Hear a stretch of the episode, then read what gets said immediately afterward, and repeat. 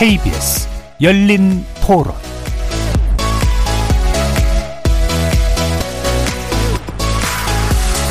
안녕하십니까. KBS 열린 토론 정준희입니다.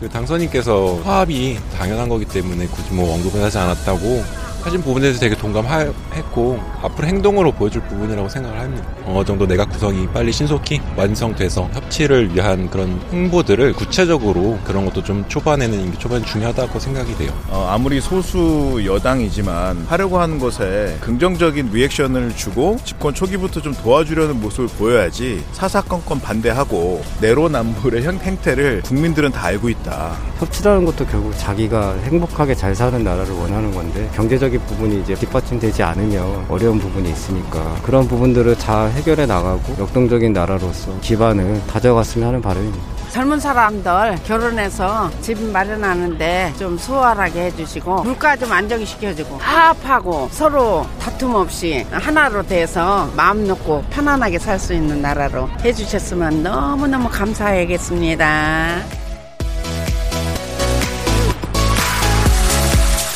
거리에서 만나본 시민들의 목소리 어떻게 들으셨습니까?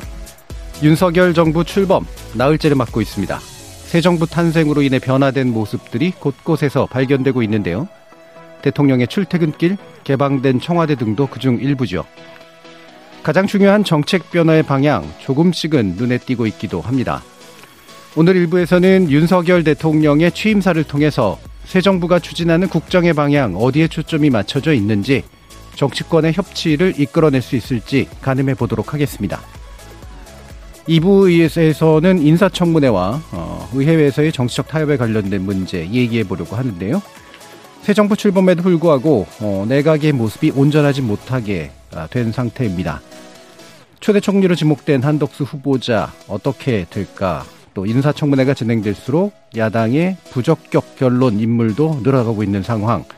국정 운영의 틀을 짜고 정책을 추진해야 하는 새 정부로서는 마음이 급해질 수밖에 없을 텐데요. 새 정부 내각 구성을 둘러싼 여야의 대치 속에서 정치적 타협의 방향, 방법론 어떻게 마련될 수 있을지 세 분의 전직 의원들 모시고 전망해 보도록 하겠습니다. KBS 열린 토론은 여러분이 주인공입니다. 문자로 참여하실 분은 9730으로 의견 남겨주십시오. 단문은 50원, 장문은 100원의 정보 이용료가 붙습니다. KBS 모바일 콩 그리고 유튜브를 통해서도 무료로 참여하실 수 있고요. 콩을 통해서는 보이는 라디오로도 만나실 수 있습니다. 시민 논객 여러분의 뜨거운 참여 기다리겠습니다. KBS 열린 토론 지금부터 출발합니다.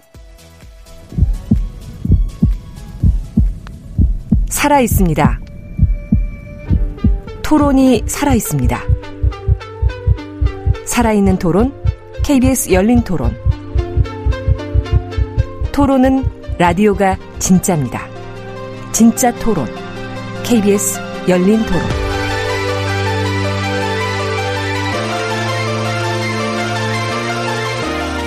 오늘 토론 함께 해주실 세 분의 논객 소개해 드리겠습니다. 김영우 전 국민의힘 의원 나오셨습니다. 예, 안녕하세요. 신경민 전 더불어민주당 의원 함께 하셨습니다. 네, 안녕하십니까.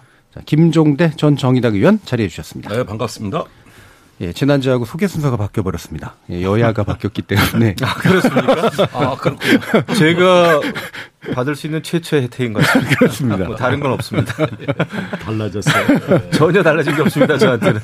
개인적으로는 달라진 게 없는데, 이게 참 환경은 바뀌어버렸습니다. 새 정부 탄생 나흘째의 가장 상징적인 부분이 아닌가 싶은데, 김영 의원님, 어떤 변화를 좀 느끼고 계시나요? 어, 제 이름이 가장 먼저 호칭이 됐네요. 예.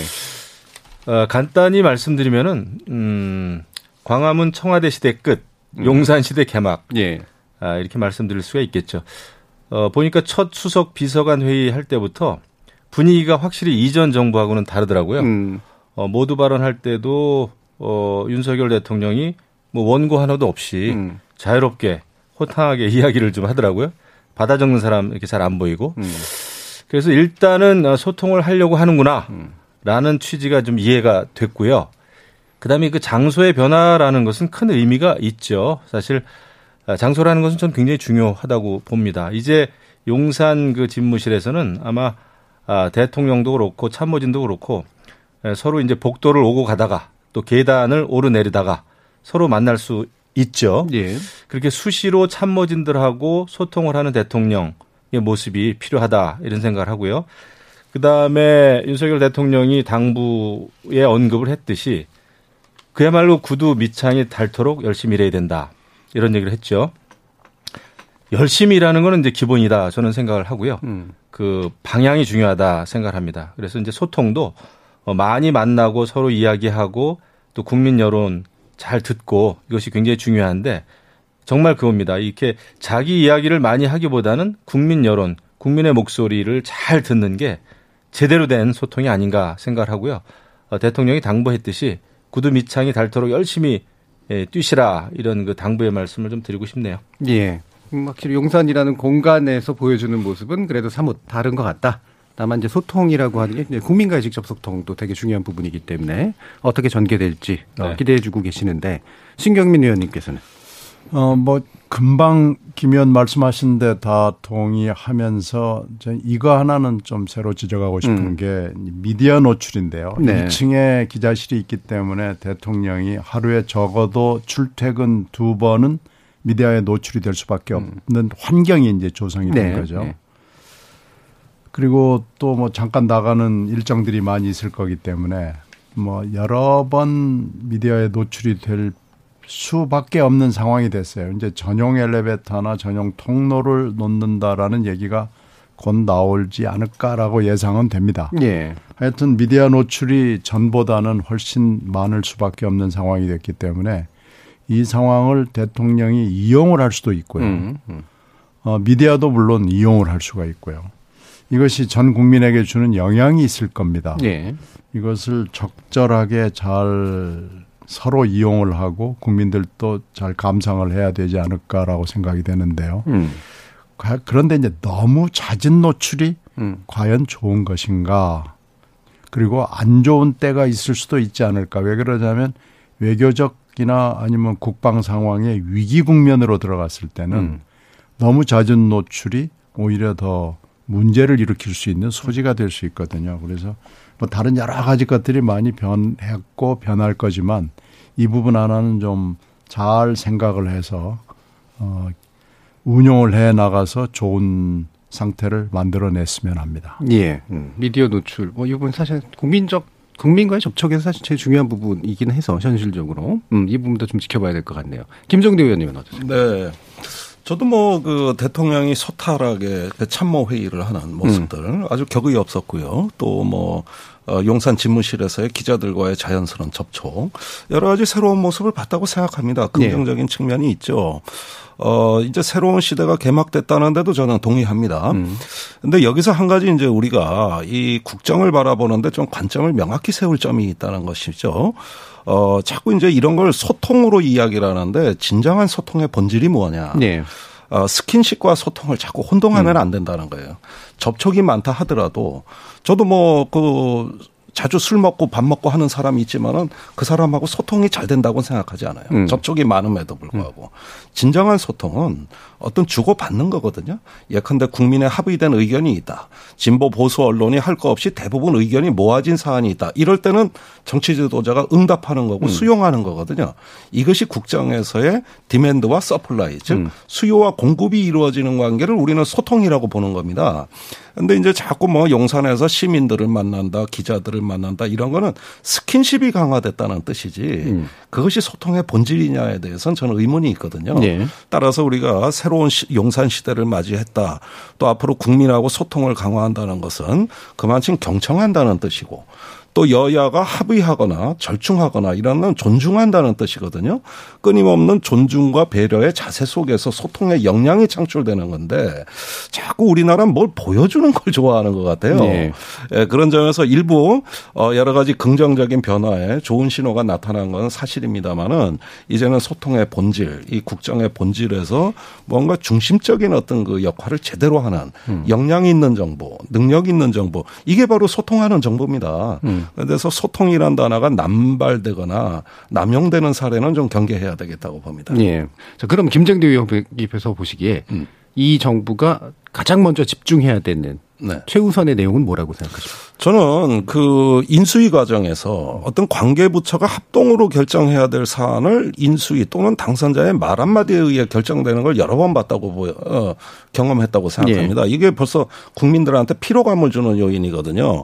예를 들면은 용산시대 같은 경우는 누가 뭐래도 그 주체가 우선 서울시가 돼야 되고 음. 국토부가 들어와야 되고 또 안보 상의 영향을 어, 주기 때문에 국방부와 어, 또 공역 관리를 하는 수 도방위 사령부 음. 경호처 이런 어떤 관계부처 합동으로 용산 시대를 검토하고 발표했어야 되는데 음. 모든 게 당선자 말 한마디로 됐거든요. 지금이라도 용산 시대는 국가적 대사기 때문에 이제부터는 그런 틀로 추진하지 말고 관계부처 합동 TF를 만드셔라. 네. 그래서 전문가들이 발표하도록 이렇게 스타일을 바꿔주셔야 되겠고요. 또 자영업자 손실보상도 인수위 때 진즉 음. 그 관계 부처끼리 합동 의견을 모아냈었어야 되는 사안입니다. 그런데 어떤 경로인지 몰라도 그냥 인수위에서 턱턱 발표해버리고 말거든요. 그러니까 계속 그 이제 대통령 취임하신 이후에도 이런 식으로 국정 스타일을 하실 거냐. 네. 이런 어떤 중요한 사안들 또 국민들의 관심이 고조돼 있는 가운데 여러 가지 결정하는 것은 어떤 그 과거 제왕적 대통령 시절에 권력자가 홀로 결정하고 음. 나를 따르라는 식의 이런 스타일은 소통하는 대통령의 모습이 아니기 때문에 앞으로 추경도 편성해야 되고 또 부동산 정책부터 어, 여러 가지 어떤 민생 현안, 자영업자 손실 보상 그리고 용산 시대는 또 5년 내내 들여다봐야 될 게 많기 때문에 이런 것들을 그런 어떤 문제의 성격에 맞는 국정의 틀을 제대로 갖추셔라. 음. 단순히 이거는 뭐 내가 앞으로 결심하고 결단하고 나가겠다 이런 식의 문제가 아니라는 것이죠. 네. 그런 점에서 지난 인수위 두 달간이 유달리 국민들을 좀 피로하게 만든 이런 요인들을 신속하게 제거해달라 음. 이 요구를 하고 싶고요. 또 그 여야 정치 그제 정당에 대해서도 앞으로 어떻게 대화할 것인지 이런 좀 비전 있는 또그 음. 어떤 그 대화에 대한 어떤 본인의 생각 이런 것들을 좀 빨리 밝히시는 게 자금의 새로운 정부 출범을 하는데 필요한 조치라고 생각합니다. 네. 그러니까 내용은 이제 용산 시대 뭐 당연히 시작은 됐지만 아직 구축은 된 건 아니니까 이 음. 부분에 대해서 예를 드시면서 이제 이것을 협의해 나가는 과정의 방식 의 문제도 지적을 해주셨는데 우리가 내용을 이제 짐작해 볼 수 있는 굉장히 중요한 게 바로 취임사잖아요. 어, 신병민 의원께서는 또 취임사 어, 많이 좀 보셨을 것 같은데 어떤 부분이 좀 주되게 눈에 띄시던가요? 아니 뭐 짧은 건 마음에 들었어요. 예. 근데 이제 짧다 보니까 어, 뭐 얘기를 뭘 한 건지 잘 모르겠고 예. 일단은 저는 물론 취임사는 야, 빚이고 부담이고 덧치기도 하고 음. 뭐 여러 가지 부담의 측면이 많이 있습니다만은 취임사는 또 그걸 듣는 사람이 아, 이 대통령의 수준, 방향, 속도 이런 걸 짐작할 수 있는 굉장히 음. 중요한 자료거든요.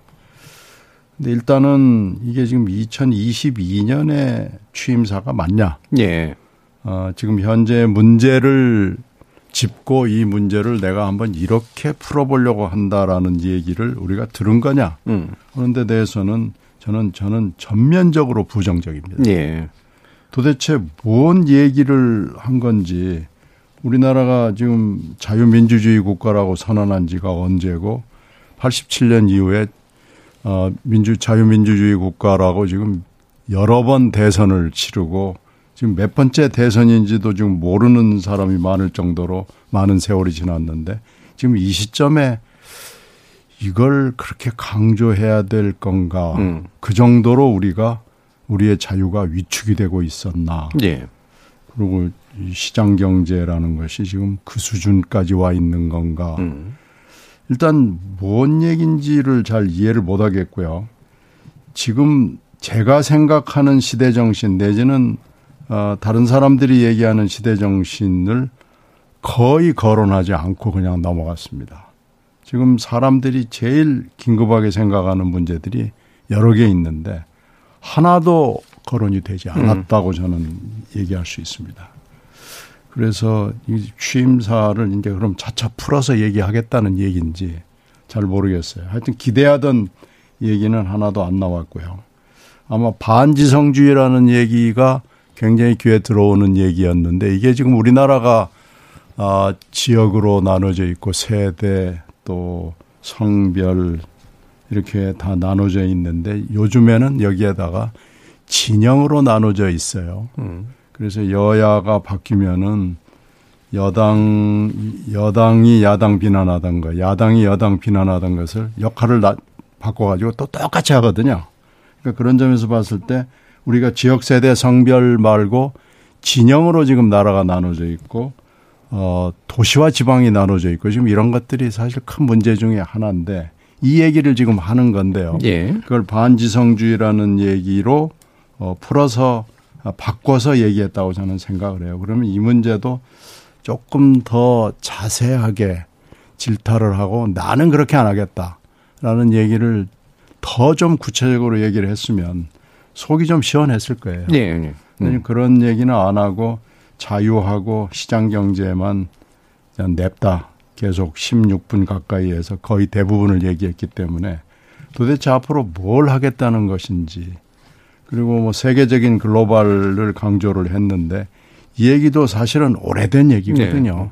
또뭐 처음 하는 얘기는 물론 아니고 그걸 더 좀 구체적으로 어 말씀을 했으면 좋았을 텐데 전혀 어 감흥이 없는 음.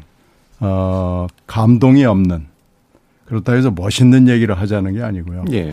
아, 이분이 지금 뭘 생각하고 있고 앞으로 이 문제를 어떻게 접근해서 풀어야 되겠다라는 짐작을 할 수 없는 음. 오리무중의 취임사였다고 생각합니다. 예. 그게 이제 자유민주주의 우리 헌정지사 자체가 자유민주인데 왜 이걸 굳이 이렇게까지 강조를 했을까? 정작 중요한 내용은 왜 빠졌을까? 그리고 진영으로 분열된 문제 중요하긴 한데 그게 이제 반지성주의라는 틀로 뭐 이야기되는 것이 또 적절할까? 아, 여러모로 이제 전체적으로 묶어보면, 어, 2022년에 한국에게 필요한 시대 정신을 제시하는 것으로서는 좀 부족해 보이는 것 같다라는 말씀. 김영우 의원님 어떻게 보시나요? 저는 완전히 다른 각도에서 받아들였어요. 예. 자유라고 하는 가치가 굉장히 우리가 흔히 생각하면 흔해 빠진 가치인 것 같지만 가장 자유민주주의 또 우리 헌법 정신의 기본이거든요. 기초고.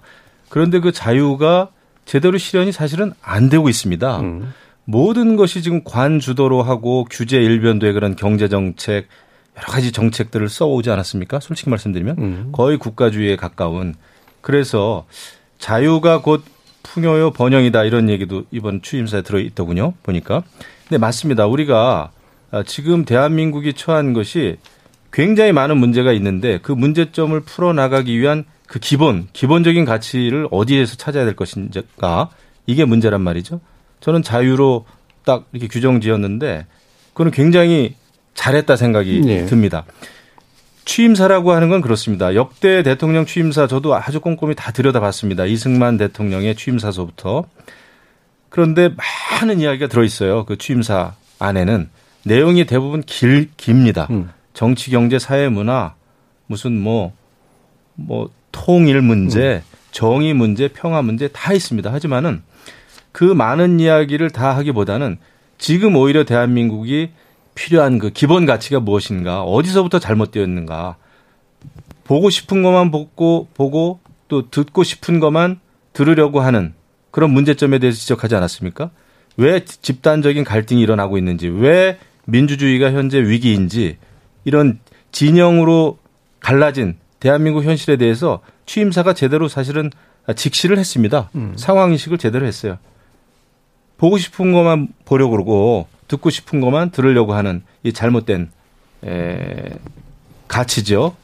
아, 그렇기 때문에 이런 거에 대한 그 진단은 저는 맞다 생각합니다. 그래서 자유민주주의의 기본인 자유, 또 헌법 정신의 기본인 자유를 강조한 것은 하나도 잘못된 것이 아니다. 그런데 여기에 에, 통합을 빼놨다 이렇게 또 민주당은 이제 비판을 하더군요. 빠진 게 아닙니다. 통합으로 가는 그 방법론이 자유라는 거예요. 어, 그렇게 이야기하지 않았습니까? 아, 윤석열 대통령이. 그래서, 어, 그리고 잘못된 진실에 기반한 자기 오류에 빠지지 않기 위해서는 합리주의, 중요하죠? 반지성주의, 너무나 중요합니다. 지성주의로 가야 되죠. 근데 이렇게 이야기한 것을 비판하는 것은 비판을 위한 비판이다. 이렇게 생각을 합니다. 그래서 예. 저는 취임사 아주 잘 됐다고 보고 중요한 국정 과제는 인수위에서 110가지가 되는 국정 과제를 이미 밝힌 바 있습니다. 하지만 그럼에도 불구하고 취임사보다 더 중요한 것은 취임사에 담긴 내용을 실천하는 길이다. 음. 구두미창이 닳도록 열심히 실천하는 것이다. 음. 라는 말씀을 드립니다. 예. 근데 약간 단순화시켜 보죠. 그러니까 자유민주주의라는 헌정 질서 안에서 이른바 진보와 보수가 조금씩 강조점을 달리하는 어떤 논의의 문제라면 어, 윤석열 대통령의 말은 어, 시장 자유주의를 좀 더 강화하겠다라는 정도로 읽히고요. 어, 만약에 이걸 벗어난 문제라면 기존의 정부가 이제 자유민주주의라는 헌정 질서를 어긴 것이다로 또 이제 돼버리잖아요. 저는 그 내부의 문제에서 이제 좀 더 진보적 기관이나 좀 더 시장 자유적 견해나 이런 것의 어떤 아, 차이 정도로 읽히는 것이 좀 맞다고 보는데 그 정도로 이제 되게 중요한 문제로 인식한다는 거죠. 그러니까 시장 자유가 상당 부분 국가나 관의 주도로 의해서 지식된 면이 있다 로 정도로까지는 읽을 수 있을 것 같아요. 그럼요. 그리고 거기에 또 굉장히 중요한 내용은 세계 시민이라는 말이 처음 나왔습니다. 음. 어떻게 보면 맨 앞에 사랑하고 존경하는 국민 여러분 그리고 자유를 사랑하는 세계 시민 여러분 이라는 말이 맨 앞에 나왔어요. 그것은 뭐냐면 이제 대한민국도 대한민국 위상에 걸맞는 국제적인 의무와 책임을 다 해야 되는 거죠. 예. 그래서 저는 어, 이것이 대북 정책과 외교 정책으로도 연결된다. 라는 생각을 했습니다. 여태까지 너무 이념화되고 폐쇄화된 민족 개념에 우리가 매몰돼 있어 왔거든요.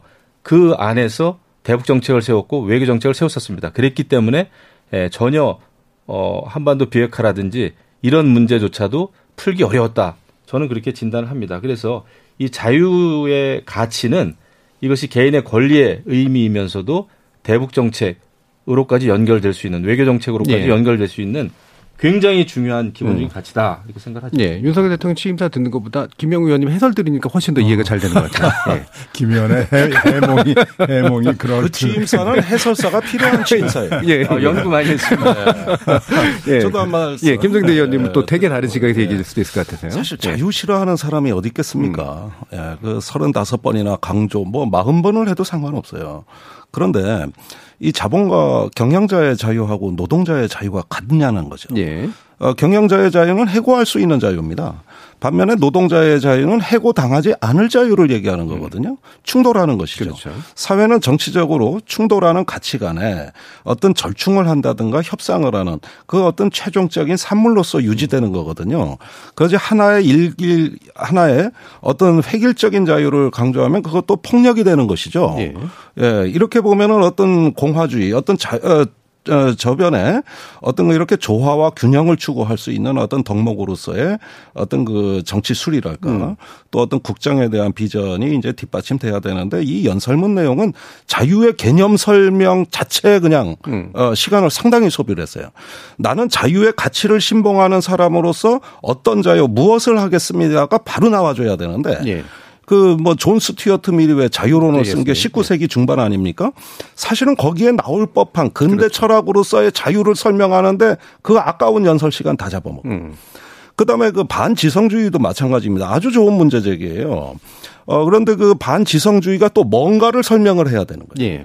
그리고 지성주의가 왜 중요한 게 몇 문장이 거기서 다 잡아먹는데 이 설명도 사실 사족입니다. 음. 그리고 그걸 강조한 맥락이 과학의 가치를 우리가 존중하자는 뜻인데 예. 그거는 저기 트럼프 대통령이 하도 비과학적인 그 뭐 마스크도 안 써도 되고 백신 안 맞아도 되고 이런 망발을 하니까 바이든 대통령이 과학의 가치를 존중하자. 이건 미국에서 있을 법한 논쟁이지. 우리는 과학의 가치를 너무나 국민들이 잘 존중했고 또 방역에 성공한 나라로서 이런 식의 어떤 외국 것을 차용하는 듯한 논의는 좀 우리 한국 사회 코드하고는 맥락이 예. 안 맞는다. 결국은 어떤 소수의 의견도 다수가 존중하자는 취지라면은 사실은 뭐 거대 야당, 어, 거대 정당 두 당이 정의당을 한 번도 소수로서 대우해봤냐. 뭐 선거법은 그 예. 맨날 개정한다 그래놓고 예, 20년 거짓말 하는 거다 받고. 그러니까 이런 것으로서 그 다수 소수 담론은 오히려 정의당이 제기하기에 예. 적합한 논리거든요. 예. 그런데 이제 최고의 권력자가 이 얘기를 한다는 게 무슨 의미일까? 음. 이런 점에서 그것은 어떤 자유와 어떤 다수결 민주주의 원리를 존중함으로 나는 국회와 또는 국민과 어떤 시민사회와 무엇을 어떻게 하기 위한 이런 얘기로 인용이 돼야 되는 건데 그 얘기는 빠지고 음. 어, 앞에 자유 설명, 또 반지성주의 설명, 이 자체로 하다 보니 철학 강의, 정치학 강의가 된 거예요. 예. 그러니까 말하다 만 것 같아요. 물론 뒤에 김영호 의원님이 실천이 중요하다고 말씀하셨기 때문에 우리가 조금 더 인내심을 갖고 지켜보고 경청은 하겠습니다만은 그러나 이 저기 취임사라고 할 때는 그런 철학과 정치학 강의를 듣자고 하는 것이 아니라 그걸 전제로 해서 무엇을 하자. 예. 또 같이 손을 내미는데 손을 잡자. 함께 어디로 나아가자. 좀 이런 어떤 높은 수준의 결의가 뒷받침되는 걸 의미하는 거거든요. 예. 이게 주가 돼야 되는데 어, 결국 개념 설명이 이렇게 많은 그 짧은 연설에 다 잡아먹었다는 거 음. 이런 것들은 좀 뜻밖이라고 할 수가 있겠고요. 어, 사실 북한 문제에 대해서도 또 비핵화를 전제로 이걸 조건으로 대화의 문은 열어놓겠습니다. 이런 소극적인 것보다는 이제야말로 이제 용산 시대를 넘어 한반도 시대 또 우리가 민족의 공리, 공영, 공존을 하기 위한 담대하게 가- 나아갈 수 있는 뭔가 좀 이런 결의와 비전으로 나가면서 북한을 대화에 초청을 하는 여기까지 가야 되는데 문은 열어놓겠습니다. 이렇게 예. 끝나고 비핵화를 한다면 북한 주민의 에, 생활을 개선하는 담대한 준비를 하겠다. 이렇게 얘기를 하셨거든요. 이명박 대통령이 다 했던 얘기 아닙니까? 그런데 문제는 북한이 제일 듣기 싫어하는 얘기가 이거잖아요. 예. 비핵 개방 3천이 그래서 파탄난 거 아닙니까? 그러니까 이런 측면에서는 과거에 여러 가지 좋은 이야기를 많이 차용한 건 사실이고 굉장히 어떤 선의로 비춰지는 어 언어 구사가 있었던 건 사실입니다만은 조금 더 어떤 그 국정을 잘 준비된 사람으로서 무언가를 한번 해보겠다는 결의와 또 어떤 그 계획이 있다 준비되고 있다는 거 이런 점에서는 국정의 리더다운 모습을 조금 더 보여주시지 못한 점에 대해서는 아쉽게 생각한다. 예. 그리고 마지막으로 어떤 국회나 이 정당 특히 야당하고의 어떤 대화 부분 말입니다. 이게 다수 결은 이제 민주당을 의미하는 것 같거든요. 어 그래서 민주당을 앞으로 반지성주의로 또 이렇게 예. 에, 뭔가 어 이렇게 이 암시하는 듯한 이런 것은 통합에 도움이 되는 언사는 아니라고 봅니다. 예. 어 사실은 또 소수 정당까지 포함해서 우리가 끊임없이 경청하고 존중하면서 새로운 정치 문화를 만들어 나가겠다는 좀 더 이런 단계까지 나가면은 앞에 반지성주의란 단어도 더 살아나요. 예. 예. 지성주의란 말도 더 살아나거든요. 근데 안고가 없어요.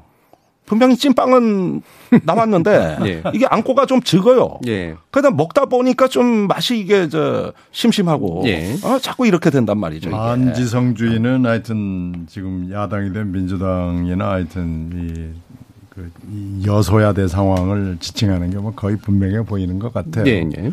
하여튼 저는 전반적으로 이렇게 보면서 에, 이게 좀 문제였지 않을까 생각이 돼요. 경위는 뭐 알려져 있지 않습니다만은 누군가 좀 괜찮은 원고를 써왔을 겁니다. 예, 그렇죠. 근데 그 원고를 제끼고 음. 이제 새로 어 직접 그 개인적인 터치가 들어간 음, 음. 원고를 작성을 하면서 이 원고는 아마 사장이 됐을 거니까 이- 여기서도 자의적 독단적인 어떤 결정 과정을 거치지 않았을까. 예. 사실은 저는 뭐 그걸 짐작이긴 보면서, 합니다만. 예, 예. 그런 것이 만약에 그렇게 됐다면은 자의성, 독단성이 더 문제가 아닐까라는 생각을 했고요. 음. 이 취임사의 수준은 사실 대학생의 어, 리포트 수준입니다. 음. 그래서 야 이거 좀 말씀하시는. 예, 이거 좀 수준을 우리가 더 좀 높일 수 있는 방법을 찾아야 되겠다. 예. 라는 생각을 했습니다. 예. 석사나 박사나 정도까지는 올라가야 될것 근데 제가 볼 때는 뭐 아까 이제 우리 김종대 의원님 말씀도 예. 그렇고 그 정도의 내용을 담으려면은 한 시간 이상 해야 됩니다. 연설을. 말을. 예. 예. 예 전에 미국의 윌리엄 해리슨이라고 하는 대통령이 1시간 45분 폭우가 쏟아지는데 예. 장군 출신이죠. 1시간 45분 동안 야외에서 연설을 했어요. 3월 달에 취임을 했습니다. 폐렴에 걸려 가지고 그 다음 달에 사망했습니다. 예. 예, 우스갯소리입니다만은 예, 예, 그런 일이 있었어요, 실제로. 음. 그런데 제가 볼 때는 연설문이라고 하는 것은 모든 내용을 다 담으려고 하면은 어, 거의 아무것도 담지 않은 거하고 거의 비슷한 결과가 나옵니다. 네. 역대 대통령 연설에 우리가 남는 게 지금 없어요. 귀에 남는 게 별로 없습니다. 솔직히 말씀드리면. 그런데 저는 아, 윤석열 대통령이 자유라고 하는 가치를 이번에 이제 에, 강조하면서 그 자유를 통해서 집단적인 갈등도 해소하고 어, 하나로 나아가자 라고 하는 내용이 분명히 들어 있습니다. 예. 그리고 그 자유가 의미하는 경제적인 의미도 있어요. 그 다음에 국제사회에서의 의미도 담았습니다. 그래서 저는 어, 그 정도의 어, 내용이면은 상당히 사실 저는 수준이 있다. 오히려 제가 어, 생각했을 때는 윤석열 대통령이 직접 원고를 나중에 다듬는다 그래서 다듬는다고 그래가지고 제가 걱정도 했습니다. 음. 어떤 내용이 나올까.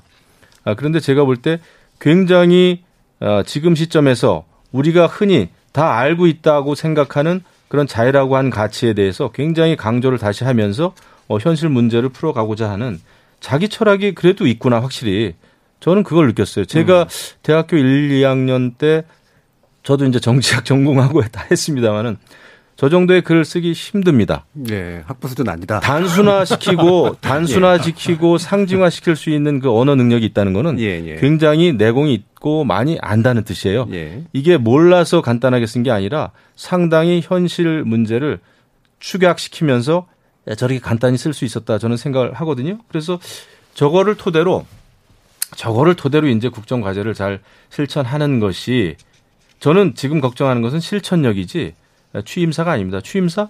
어, 저는 굉장히 잘된 취임사라고 여전히 생각을 해요. 예, 알겠습니다. 자, 이 부분 가지고 좀 얘기할 게 몇 개 좀 많이 좀 뽑히긴 하는데, 어, 이거 가지고 또 너무 지리하게 좀 끌면 그러니까 요 한 포인트 먼저 일단 좀 얘기해보면 어떨까 싶은데요. 자유라는 포인트와 이제 반지성주의라는 포인트가 일단은 중요하긴 하니까요. 근데 반지성주의라는 말의 어떤 쓰임은 제가 이제 이게 사실 한 1년 전부터 얘기하기 시작한 건데 이 맥락에서 쓰- 쓰려고 했던 건 아니어서 어 약간 좀 다르게 쓰이긴 했는데 핵심은 결국은 그러니까 진영으로 나뉘었다. 그리고 다수가 이제 그 어떤 합리적 논의 과정을 생략한 채 이제 강요한다. 이제 이 두 가지로 일단은 연결이 되는 것 같거든요. 그럼 이제 말 그대로 입법부에 이제 최근 있었던 일들을 가지고 이제 실제로 지시해서 얘기하는 것에 가까울 수가 있을 텐데, 어, 이른바 이제 검찰 개혁에 관련된 얘기하고도 또 연결이 되겠죠. 그러면, 아, 윤 대통령의 입장에서 보면, 어, 이거를 국민의 의사를 제대로 묻지 않고 입법부가 다수를 제- 점유한 자가 너무 강하게 밀어붙였다. 이게 반지성주의다. 이렇게 이제 비판하는 목소리를 읽히는데 그러면 그거를 뒤집는 과정, 뒤집겠다라고 얘기를 한다고 있단 말이에요.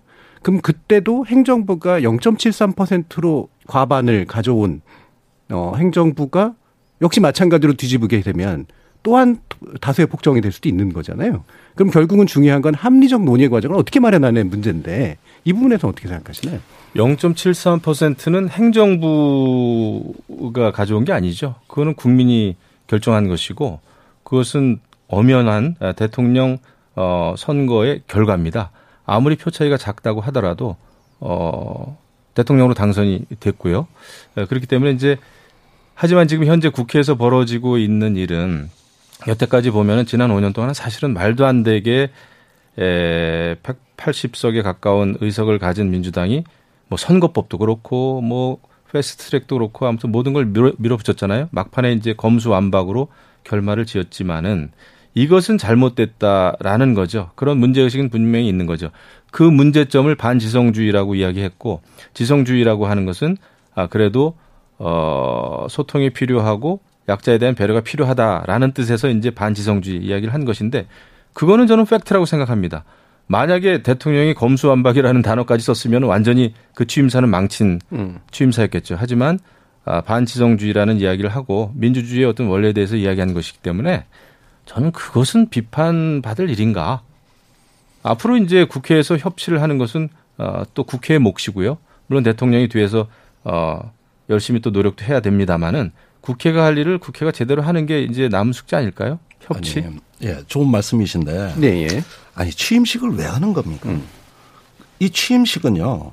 지지한 사람뿐만 아니라 윤석열 대통령을 지지 않은 사람들을 위한 행사이기도 한 거예요.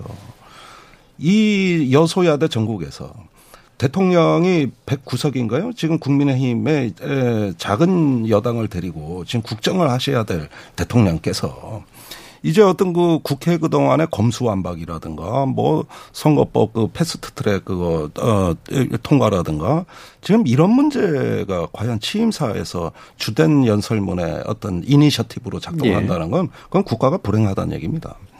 지금 그런 부분이 아니라 얼만큼 넓고 담대하게 안아줄 수 있는가. 하고 저 사람의 품은 얼마나 넓은가. 이건 야당도 경청하는 취임사기 때문에 어떤 국정에 있어서 협력을 구하고 새로운 대한민국에 같이 나가자는 호소가 우선이 돼야 됩니까? 아니면은 다수결로 앞서는 여당에 대한 경고가 우선시 돼야 되는 겁니까?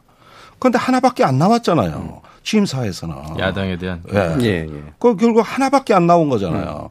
그러면 이건 취임사의 품격이라고 볼 수가 없는 것이죠. 그런 점에서 우리 저기 김영호 전 의원님께서도 여러 가지 어떤 국, 그동안의 여당의 독주를 많이 지적하고 계시는데 저도 일견 동감은 합니다만은 이거는 말 그대로 야, 민주당의 독주. 예. 이게 지금 자꾸 헷갈려요. 아니, 제가 그 당시 여당. 과거 여당에. 예. 아니, 저도 자꾸 헷갈려요, 솔직히.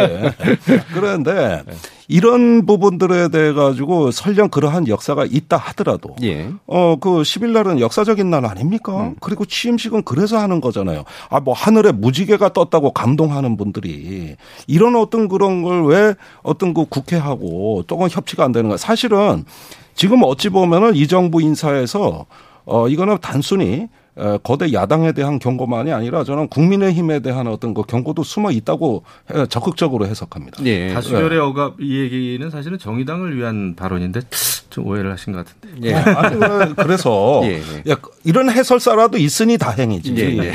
예, 그마저 없으면은 저는 정말 저거 선전포고로 받아들일 뻔했다니까요. 네네. 여야 간에. 아. 예. 저 예. 지금 이 여소야대 상황이라는 게 우리가 처음 경험하는 게 아니고요. 그렇죠. 노태우 대통령 취임했을 때 우리가 경험을 했거든요.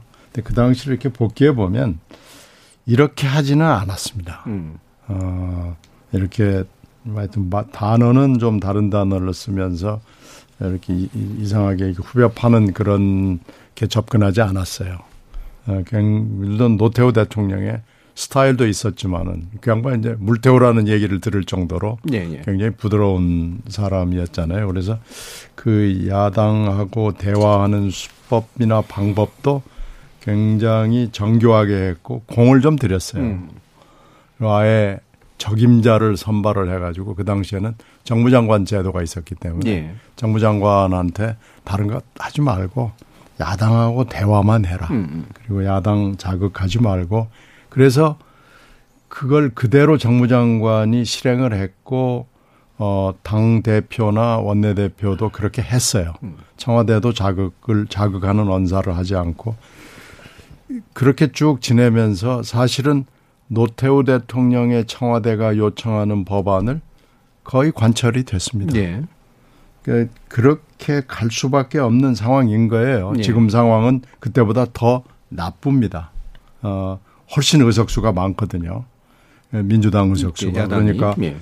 그리고 이제 정의당도 만약 정의당은 이제 뭐 선택적으로 물론 하겠지만 민주당 쪽의 의견을 들어주는 경우가 많을 걸로 생각을 해요. 음. 예, 이제 사안마다 다르겠죠. 그래서 지금 힘이 센 것은 아무리 민주당이 의석수가 많다고 해도 역시 청와대는 아니지만 하여튼 대통령의 그 대통령과 대통령 측근들의 힘이 센 거죠. 네. 어, 그러니까 이제 우리나라 정치가 물론 후진이라고 하지만 뭐 윤심이다, 박심이다 뭐 이런 게 있듯이 윤심이 지금 굉장히 중요한 거거든요. 그러니까 지금 윤심이 얼마나 세다는 것을 윤심이 잘 모르는 것 음, 같아요. 그러니까 세다는 걸 빨리 인지해서 센 사람이 어떻게 해야 되는가를 지득을 하기를 바랍니다. 예. 1부 일단 요 정도로 마무리하면서 2부로 좀 이어서 어, 몇 가지 좀 논의해보고 그 중에 하나로 이제 결국 지금의 정치 무대 핵심인 아, 내각 구성에 관련된 문제로 넘어가면서 이제 그 방법론에 대해서 좀 고민해 볼 수 있는 그런 시간이 되지 않을까 싶습니다. 여러분은 KBS 열린 토론과 함께하고 계십니다. 토론이 세상을 바꿀 수는 없습니다. 하지만 토론 없이 바꿀 수 있는 세상은 어디에도 없습니다.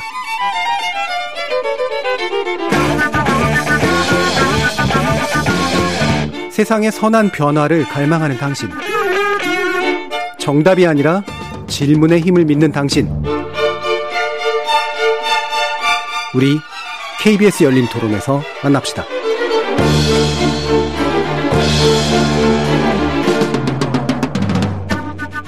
KBS 열린 토론 새 정부 출범 이후의 국정 운영 방향에 대해서 짚어보고 있는데요. 신경민 전 더불어민주당 의원, 김종대 전 정의당 의원, 김영우 전 국민의힘 의원 이렇게 세 분과 함께하고 있습니다. 자, 1부에서 취임사 관련된 얘기를 했고 2부에서는 원래는 이제 인사 문제를 얘기하려고 하는데요. 그거로 이어가기 전에 하나만 좀 짚어보면 좋을 것 같습니다. 그 자유라는 얘기를 하면서 어, 사실 상당히 많은 부분에서 이제 시장에서의 활력 문제로 어, 이해가 되는 그런 언급들이 굉장히 많아서요. 어, 물론 이제 그 과정에서 소외될 수 있는 사람들이 어떻게 시장에 소외되지 않을 수 있도록 할 것인가를 국가가 고민해야 된다라는 그런 언급들도 있었고 그런데 그 방향은 이거 같습니다. 이제 성장을 빨리 크게 해줘야 결국에는 그 떨어지는 사람 없이 다 같이 뭔가 수혜를 입을 수 있는 그런 상태가 되는 것 아니겠냐. 바로 이제 이 부분에서 흔히 말하는 진보적 견해와 보수적 견해가 많이 갈리는 그런 측면들이 좀 있긴 있어서요. 근데 이런 도약과 성장, 특히나 이제 과학을 통한 빠른 성장이라고 하는 게 필요하긴 한데 정말 우리나라 경제 규모에서 이렇게 가능한가? 사실 우리가 상당히 성숙된 경제이기 때문에 말만큼이나 도약이나 빠른 성장이 좀 용이하진 않은 그런 상태인데 이 부분을 어, 실제로 쟁취할 수 있을지가 사실 좀 약간 걱정되거든요. 저는 그렇게 이해합니다. 예. 지금의 이제 경제 성장이라고 하는 것은 국가나 관이 주도해 가지고 가능한 성장은 이미 불가능합니다. 그렇죠. 아, 기업인들이 기업가들이 하는 거죠. 그 기업가들이 하기 위해서는 결국 기업가들의 그 자유가 보장이 돼야 됩니다. 음. 규제 일변도의 그 경제 정책, 관주도의 경제 정책으로 불가능한 것이기 때문에 자유와 창의가 발현돼야 가능하다. 일자리는 무슨 뭐 청와대나 정부에서 만들 수 있는 게 아니죠. 그건 다 세금 일자리고 세금 알바거든요. 결국 기업이 지속 가능한 일자리를 만들어야 된다라는 측면에서 자유와 과학과 기술 혁신과 창의와 이런 것이 중요하다라는 차원에서 취임사를 한 걸로 저는 이해를 하고 있습니다. 예. 도약이라고 하는 용어가 이제 한국 경제는 사실 도약 경제였었는데 지금 이 도약은 그러니까 신기술이나 신성장 동력을 통한 이제 선진국형 도약을 아마 이제 의미하는 거긴 하겠죠. 어, 어떻게 생각하세요, 김종대 의원님? 네. 물론 기업이 성장의 주체이고 음. 민간이 주도해야 된다. 다 맞는 말씀이에요. 우리 뭐 국가 정체성이 그렇게 이미 돼 있습니다. 근데 제가 국회의원 처음 시작할 때 우리나라 그 재벌의 사내 유보금이 600조라 그랬는데 지금 1000조가 넘어갑니다. 음. 투자를 안 해요. 그다음에 경영 혁신을 제대로 했느냐, 기술 혁신을 제대로 했느냐, 자기가 가진 데이터 안 내놓으려 그럽니다. 음. 아무리 뭐 데이터 경제를 하자, 디지털 혁신을 하자 해도 기업이 따라주지를 않습니다. 어, 사실 그 정부에서는 그 동안에 어, 세계 5위권의 연구개발비를 투자했고 엄청나게 많은 인프라를 깔아줬습니다. 이거 다 국민 세금으로 한 거예요. 그러면은 기업이 응답할 때거든요. 근데 이제 규제도 물론 저는 철폐할 게 많고 뭐 상당히 들여다봐야 될 거, 음. 개선해야 될 점이 많다는 점은 인정합니다만은 그러나 그것이 그렇게 결정적인 요인이냐. 음. 이미 그 거대 기업들은 규제 이제 구애받지 않을 정도로 어 이미 몸집을 불린 데다가 주체할 수 없을 만큼 많은 현금을 보유하고 있어요. 네. 그러니까 이런 것들의 투자를 촉진하고 뭘 하는 거는 오히려 기업가 정신이 결여돼서 음. 우리나라가 성장이 더 지체되고 혁신이 지체됐다고 생각이 되는데 자꾸 동업 반복을 하면서 국민에게 더 많은 부담을 하고 시장에는 자유를 주고 네. 시장에 간섭하면 안 된다. 냅둬라. 이러면서 사실상 시장 독재를 더 강화하자는 주장을 하고 계시거든요. 음. 그런 부분이 일견 필요한 부분이 있다 손 치더라도 그것은 절대 성장의 전부라고 말할 수가 없는 것이고 네. 이거는 또 뭐 자유라는 이데올로기로 접근할 문제도 아니라고 저는 생각을 해요. 음.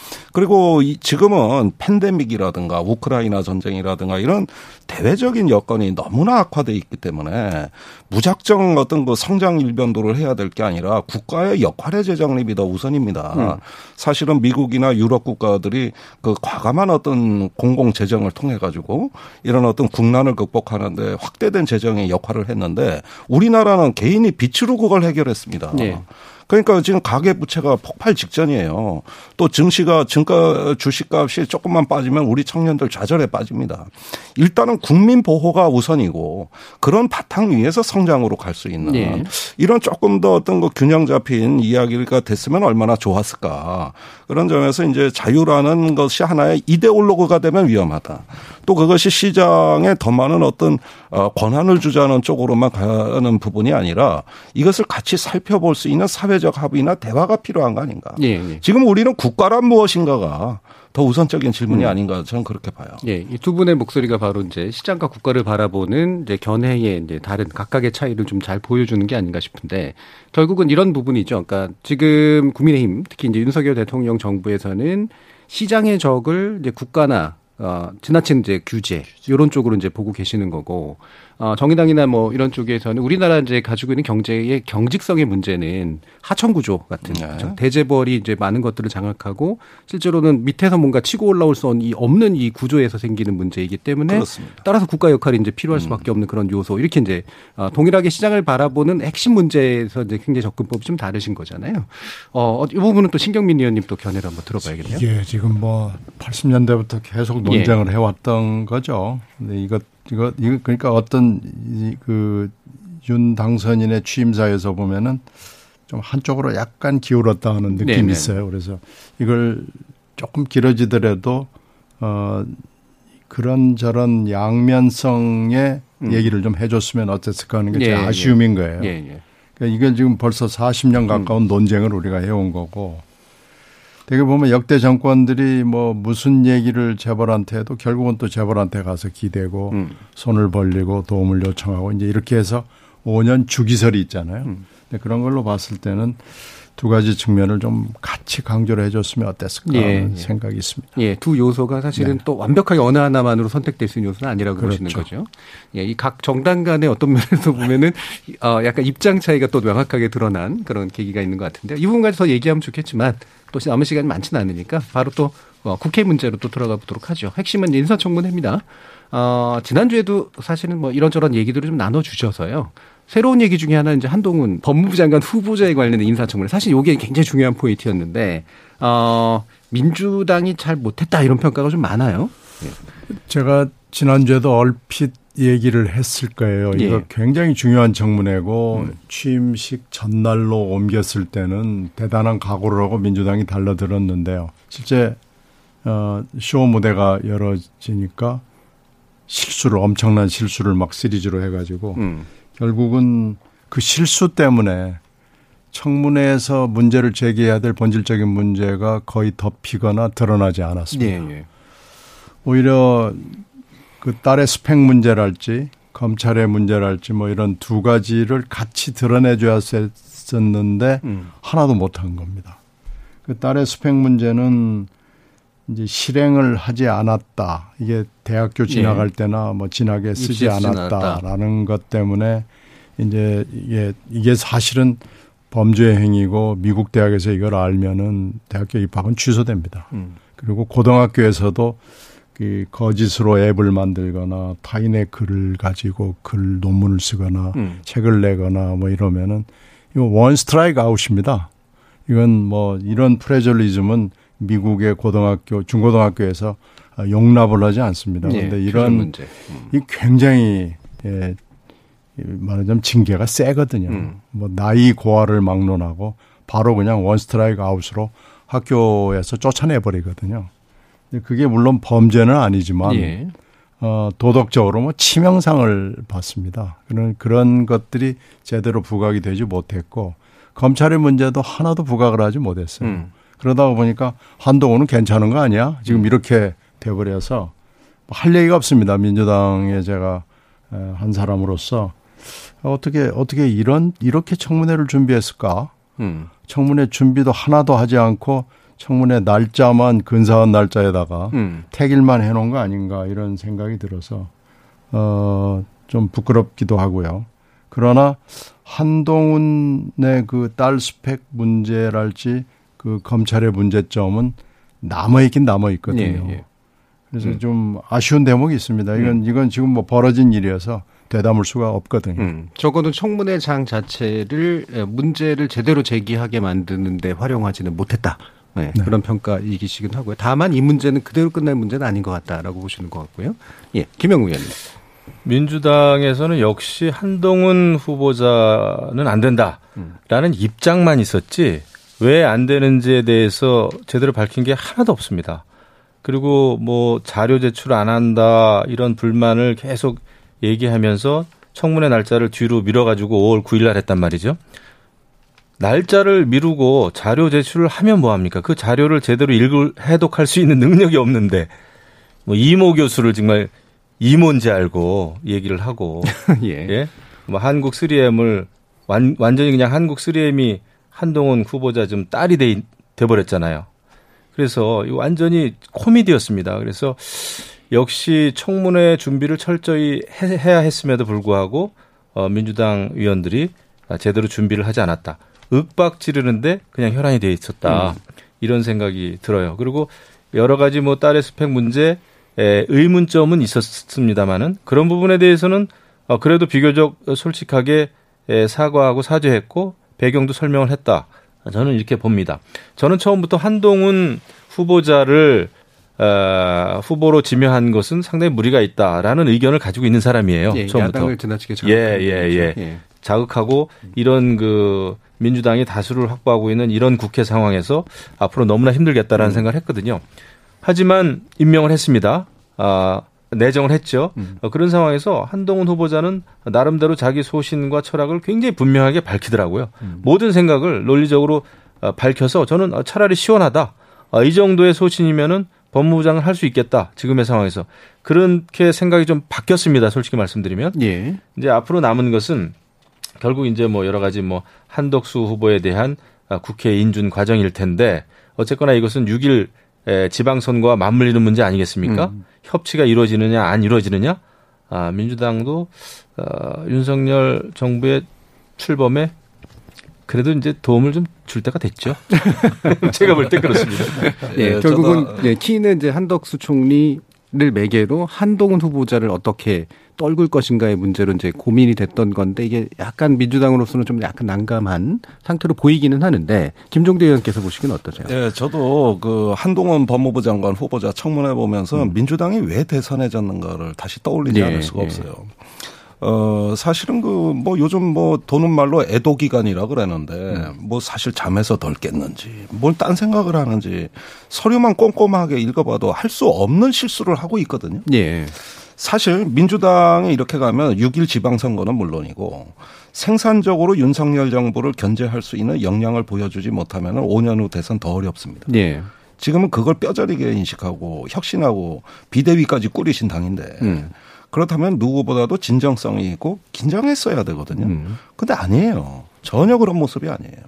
거기에다 대선 패배 책임을 진다던 당대표가 서울시장에 출마를 하고 이런 여러 가지 일련의 것들로 봤을 때 야, 과연 민주당이 저 의석은 커서 공룡같이 커지긴 했는데 제대로 그 견제할 수 있겠냐. 그것도 생산적으로 견제할 수 있겠냐. 저 솔직히 남의 당을 제가 걱정할 일은 없는데 네. 이런 걱정을 할 수밖에 없어요. 네. 이건 윤석열 정부로서는 큰 어드반티지를 얻은 겁니다. 지금. 예, 예. 네. 남의 당 일을 걱정할 일은 아닌데가 아니라 조건이 아닌데 뭐 이런. 예. 그래서 지금 남아 있는 이제 총리 인준 표결이라든가 예. 저기 한동훈 법무부 장관의 인선 문제가 결국은 초점이 될 것 같은데 음. 저는 민주당이 통 크게 협조할 건 하고 끝까지 반대할 거는 아예 사생결단으로 예. 입장을 레드라인을 거서 음. 이런 문제를 좀 어떤 거 잡음을 제거하기를 바랍니다. 예. 내용을 좀 채워주세요. 어떤 건 끝까지 반대하고 어떤 건 아니 저는요. 우선은 네, 한덕수 총리에 대한 민주당의 입장에 헷갈려요. 아, 예. 네, 솔직히 말해서 헷갈립니다. 아닌지 긴지 네, 음. 도와줄라면 도와주고 말라면 말을 하고요. 음. 그런데 이런 부분들 조금 더 선명해야 되는 거고 음. 한동훈 법무부 장관 어차피 반대할 거 아닙니까? 이거는 뭐 당원이 걸린 문제잖아요, 사실. 음. 그런데 청문회가 잘못돼서 지금 스타일 국인 거지. 예. 원래 생각은 그거잖아요. 음. 이렇게 딱딱 끊어주면 될 거 아닙니까? 음. 어, 이거는 저하고 의견이 같네요. 저도 민주당한테 말씀드리고 싶은 게 예. 한덕수 후보가 마음에 들지 않으면 한덕수 후보 부결시키라 이거예요, 차라리. 예. 왜 정호영 후보, 한동훈 후보를 카드로 음. 쓰면은 마치 한, 한덕수 후보를 인, 인준해 줄 것처럼 이렇게 이야기하잖아요. 음. 그거는 안 되죠. 나는 그 패키지로 할 일이 아니다 이렇게 생각합니다. 예. 동감입니다. 네. 그렇습니다. 지금 연계가 안 돼 있다고 얘기하는 게 이제 당의 공식적인 입장이고요. 예.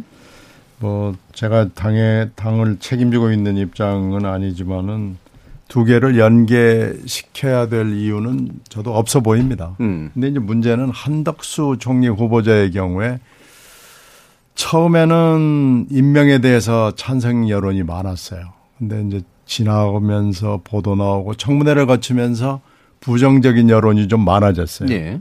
그런데 또 임명 동의를 해줘야 되냐 안 해줘야 되냐고 물어보면 해줘야 된다가 많아요. 음.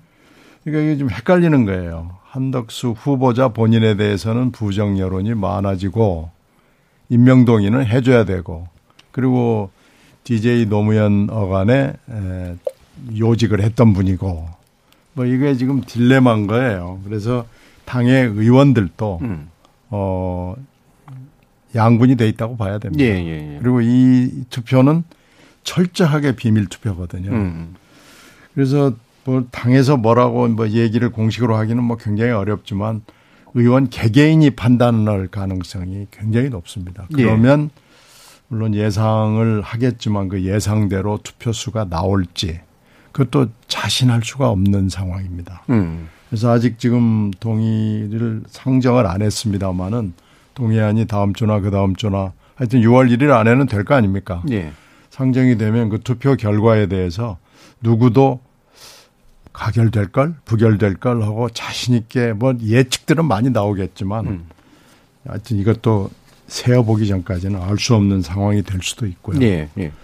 근데 이제 한동훈 후보자도 후보자지만 아마 정호영 후보자도 지금 그윤 대통령이 카드로 가지고 있는 거죠. 예. 만약에 정호영 후보자를 임명을 해버리면 그건 이제 조금 더 상황을 악화시키는데 기여를 하게 되지 않을까. 예. 그래서 그건 좀 걱정스러운 일이죠. 예. 그 어때 야당으로서 민주당이 어떤 결정을 하느냐도 중요하고 사실은 이제 결국 인사권자인 대통령이 어떤 결정을 하느냐도 상당히 중요한데 전국에 있어서는 어, 윤- 윤 대통령 스타일상으로 봤을 때 그냥 현재까지 읽히는 바로는 그럼 뭐 굳이 큰 저항만 없다면 나는 그냥 임명할게 장관 쪽은 그런 것 같고 어, 총리 같은 경우도 사실은 뭐 굳이 부결돼도 상관은 없어라는 쪽의 입장처럼 보여요.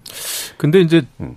어 조금 세분화하자면은 정호영 후보에 대해서는 당에서도 어, 의견을 의견을 전달했다 이렇게 예. 이야기를 했단 말이죠. 음. 권성동 원내대표가 그 의견이라 함은 의견의 내용은 이야기 안 했습니다만은 국민 여론일 겁니다. 음. 아, 정호영 후보는 안 된다. 뭐뭐 딱히 ken- 불법 이런 건 아니라도 괜, 괜찮으면 뭘라고 예. 전달했겠어요. 예, 그 의견이라고 하는 것은 예. 분명히 그런 그 어, 정호영 카드는 버려야 된다라는 의견일 거란 말이죠. 음. 그러면 그 정호영 그 후보 카드에 대해서는 대통령이 아마 결단을 해야 될 겁니다. 음.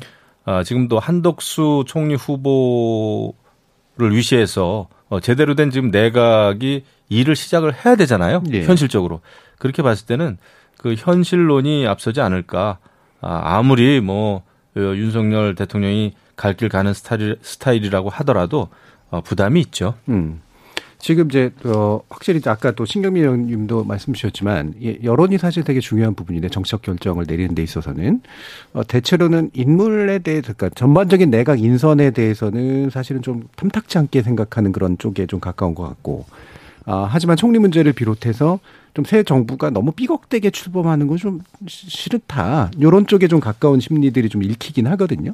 어떤 것이 좀 이런 여론과 함께 가는 해법이라고 보시는지 김정대 의원 좀 말씀 주시죠. 예, 저는 여기서 한 가지 누락된 의제가 있다고 예, 생각이 예. 되는 것이 어 주로 보면은 40년 지기, 50년 지기, 음. 뭐 초등학교 동창, 고등학교 동문, 뭐 대학 선후배 이런 식의 어떤 국무위원들 임명이 너무 지나쳐가지고 음. 오히려 우리가 보기에는 아 저 사람이 언론에도 유력하게 보고되는데 어, 아마 장관 임명될 것 같다 이런 분은 또 안 됐단 말이에요. 예, 예. 예, 예를 들면은 뭐 어, 통일부 장관 김천식 음. 후보자 같은 경우 언론에 유력하다고 나왔는데 막상 뚜껑 열어 보니까 검사 출신 권영세 음. 네. 전 의원이 왔지 않습니까? 그런데 대학 선후배잖아요. 그때부터 아주 50년 지기로 지금까지 지내온 사이거든요. 그러니까 이런 전반적으로 이 하나의 어떤 내각의 구성의 다양성이 상실되고 집단 사고에 익숙한 어떤 단일 집단을 구성해 가지고 과연 이게 국민의 어떤 뜻과 어떤 요구를 제대로 담아낼 수 있는 내각이냐 이 자체가 의심스러운 거예요. 그런데 한 사람 한 사람으로 개별적으로 들어가니까 호불호를 따지다 보니까 우리가 범지를 놓친 거죠. 네. 이걸 전체를 합쳐서 전체적인 보면은 패턴을 보면. 예, 패턴을 보면 그런 거예요.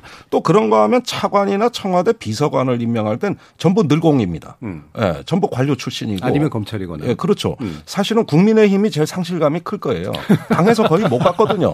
그래서 제가 지금 요즘 뭐 어, 야당보다 더 상실감이 크시다는 얘기도 듣고 있어요. 예. 그러니까 이런 것들을 보면은 이 전체적으로 어떤 팀워크냐 하는 부분에 있어 가지고 매우 특징적인 게 드러나고 있는 거고 예. 이런 점에서 어떤 개개인의 문제를 초월해서 우리가 이 정부의 성격이 너무나 집단 사고 동질화된 어떤 집단이고 청년이라든가 여성도 없고 뭐 이렇게 어떤 그 저 마땅히 국민을 대표할 만한 어떤 통로들이 안 보인다. 음. 예, 이런 부분에서 상당히 심각한 문제가 생긴 겁니다. 예. 그런데 청문회는 여야는 정쟁을 좋아하기 때문에 그런데 매몰돼 버려요. 음. 이 전체 큰 숲을 못 보고 예. 예, 그런 게 굉장히 아쉽습니다. 예. 국민의 입장에서 제가 볼 때 인사는 그 편중됐다는 그 아쉬움이 있어요. 솔직히 예, 말씀드리면 예, 예. 제가 보더라도 아, 차관 그 많은 차관 중에 여성이 단 아직도 예. 한 명도 아직 안 나왔다는 거는 굉장히 전 편중됐다고 보고 능력 위주로 뽑았다고 하는데 그럼 뭐 강원도 충청도에는 능력 있는 분들이 그렇게 정말 없는 건지 네, 네. 예, 그래서 그런 면에서는 저는 좀 아쉬움이 있고 특히 일기 내각이라고 하면 그래도 그 새 정부 출범하는 데 있어서의 같이 한번 온 국민이 같이 한번 해봅시다라고 하는 아, 그런 분위기로 어, 이렇게 좀 다양성을 추구하는 게 옳은데 뭐 2기, 3기 내각이면 또 몰라도 그때는 정말 또 그래서 좀 그런 아쉬움이 좀 아, 있습니다. 그러니까 앞으로 어, 앞으로 인사가 이제 또 몇 번 더 해야 되잖아요. 그럴 때는 다양성을 굉장히 중시해야 될 겁니다. 예.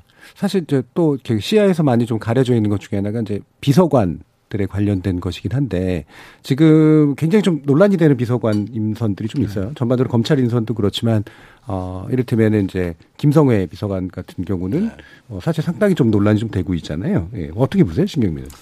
그 자리를 만든 것은 아이디어일 수 있어요. 음. 어, 다문화 종교 담당. 그렇죠. 예. 그런데 그게 적임자들이 있는데 음. 그 밑도 끝도 없는 분이 왔는데 그걸 이것도 지금 제가 문제 제기하고 싶은 게 그분에 대해서는 뭐 언론 보도가 많이 됐기 때문에 음. 제가 거론할 필요는 없다고 생각하는데요.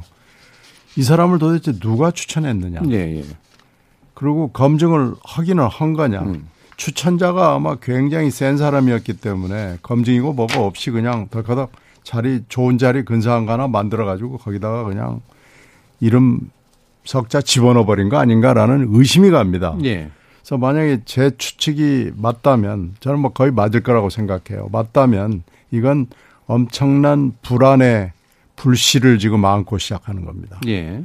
그 추천자가 누군지 커밍아웃 물론 안 하겠죠. 음. 근데 그 추천자는 어 처음부터 이렇게 막강한 권력을 행사하면서 그 당선인 내지는 대통령의 눈과 귀를 흐리고 있는 거예요. 예. 그래서 그 사람이 얼마나 부적격한 사람인가는 숱한 보도가 나와서 예. 제가 여기서 되풀이할 필요가 없습니다. 네, 네. 이 사람은 안 됩니다. 예. 이러면요 빨리 접는 것이 음. 상책입니다. 그렇다면 문제는 이 인선이 어떻게 이루어진 거냐고 오히려 더 본질이 있다라고 보시는 건데. 그 기시감이 있습니다. 사실은 문재인 정부에서도 아니 뭐 저기 그 뭐 진화론을 안 믿는 분도 왜 강요에 한번 임명하신 적도 있고 아니, 그러니까 항- 항상 권력 주변에 그런 사람들이 예. 있어요. 갑자기 훅 하고 그것도 들어오는 또 분이 있다 이거죠. 기술 직위에 말입니다. 예. 예, 이런 어떤 황당한 일들 일이 있는데 이제 어떤 제가 서두에 말씀드린 소통의 본질이 이런 겁니다. 음. 그러니까 이런 국민 누군가가 불편해하는 사람이 있을 때 그거 이야기를 경청하고 접어주느냐는 거예요. 예. 예, 이런 것들이 이제 소통이고 뭐 이제 아무리 접촉 많이 하고 스킨십 해도 이런 데서 고집불통으로 가면은 누가 그걸 소통하는 권력이라고 믿겠습니까? 그런 점에서 이런 문제들이 드러나고 또 여러 가지 어떤 국회에서 문제 제기가 있는데 그것이 상식의 수준이라고 하면은 이건 지체할 이유가 전혀 없다. 그게 앞으로 그 국무총리나 법무부 장관 인선에도 도움이 될 거다. 이 조언은 드리고 싶습니다. 예. 김영우 의원님. 맞습니다. 아니, 왜냐하면 화끈하시네. 어, 왜냐하면 인사가 만사라는 생각을 저는 늘 해 오고 있어요. 예.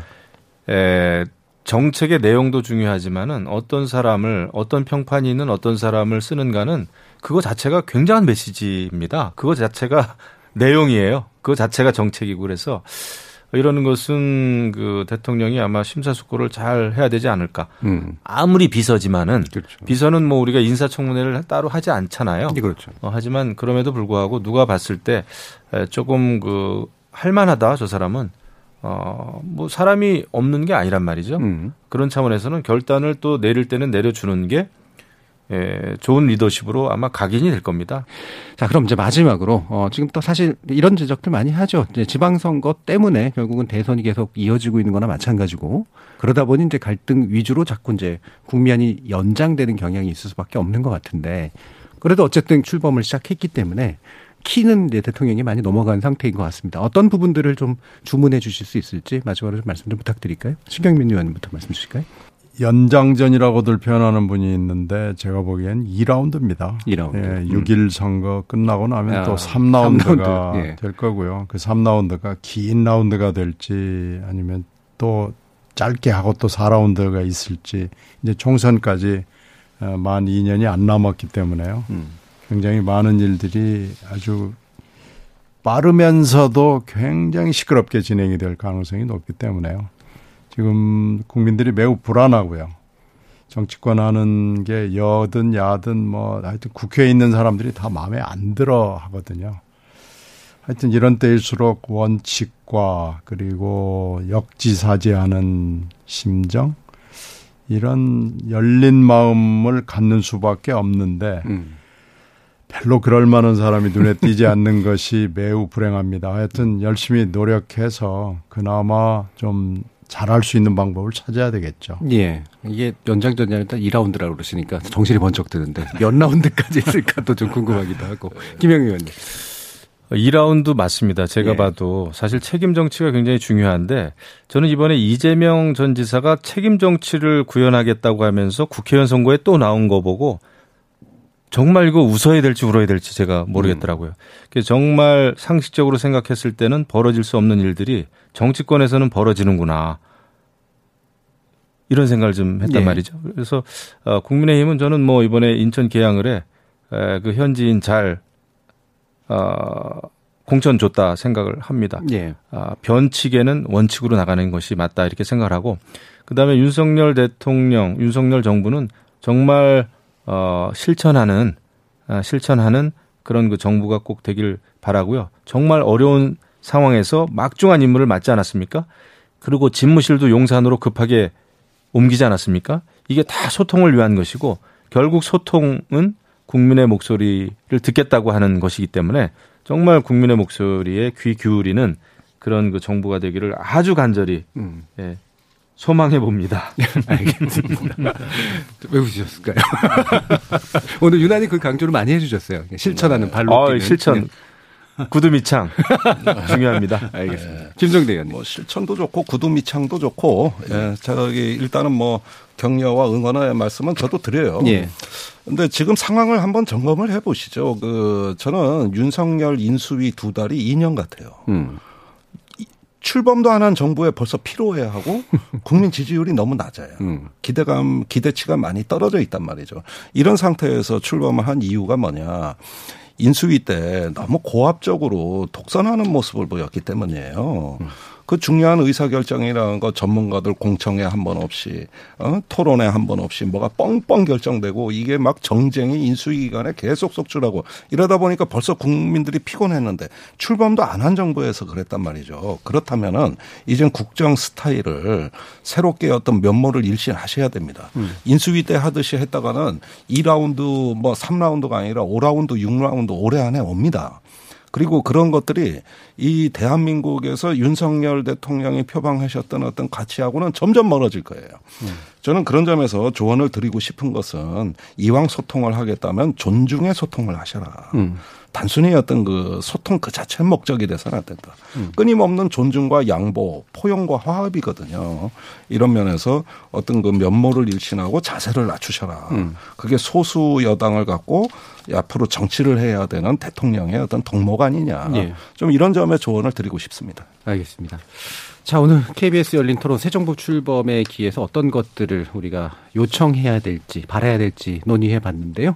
오늘 토론과 함께 해주신 김종대 전 정의당 의원, 신경민 전 더불어민주당 의원, 김영우 전 국민의힘 의원 세 분 모두 수고하셨습니다. 감사합니다. 감사합니다. 감사합니다.